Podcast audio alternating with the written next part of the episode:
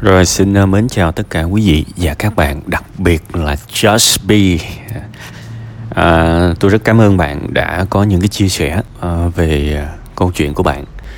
À, vì đây đơn thuần chỉ là một cái uh, sự chia sẻ nên là tôi cũng chỉ tiếp cận nó với một cái tâm thế là có một người đọc câu chuyện của bạn và tôi tin rằng cuộc sống này mỗi người sẽ có một cách nghĩ ví dụ tôi thì cũng chưa chắc là tôi đồng ý nhưng không sao cả. Cuộc đời này nó là một trải nghiệm và mọi suy nghĩ đều đáng được tôn trọng. Ờ, với tất cả những những gì đã xảy đến với cuộc sống của bạn tôi chỉ muốn để lại một lời chúc thôi. Tôi tôi chúc bạn sẽ luôn hạnh phúc với lựa chọn của mình. Tại vì à, bạn là bạn là một người một một người phân tích đúng không? Nên là cái cái cách tư duy của bạn chắc chắn là nó sâu hơn mặt bằng chung.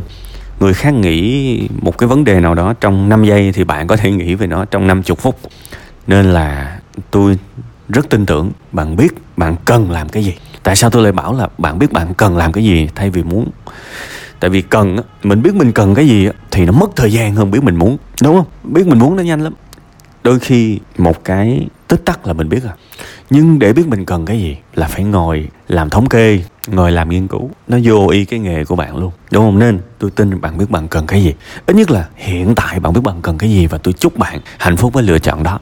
Và tôi chúc thêm một cái nữa chúng ta sống cởi mở, open, và rồi chúng ta sẽ thay đổi thôi. Và nếu có một cái thay đổi nào xảy ra trong cuộc sống của bạn, hãy đón nhận nó, vui với nó, hạnh phúc với nó, như là một cái dấu hiệu của sự trưởng thành, của sự thích nghi, của sự thích ứng với cuộc sống này. Và rồi nhiều đời, nhiều nhiều cái điều tốt đẹp hơn sẽ xảy đến với bạn. Chúc tất cả mọi người một cái cuối tuần vui vẻ, một cái tinh thần lạc quan, và và thật là nhiều điều tuyệt vời sắp tới sẽ đến.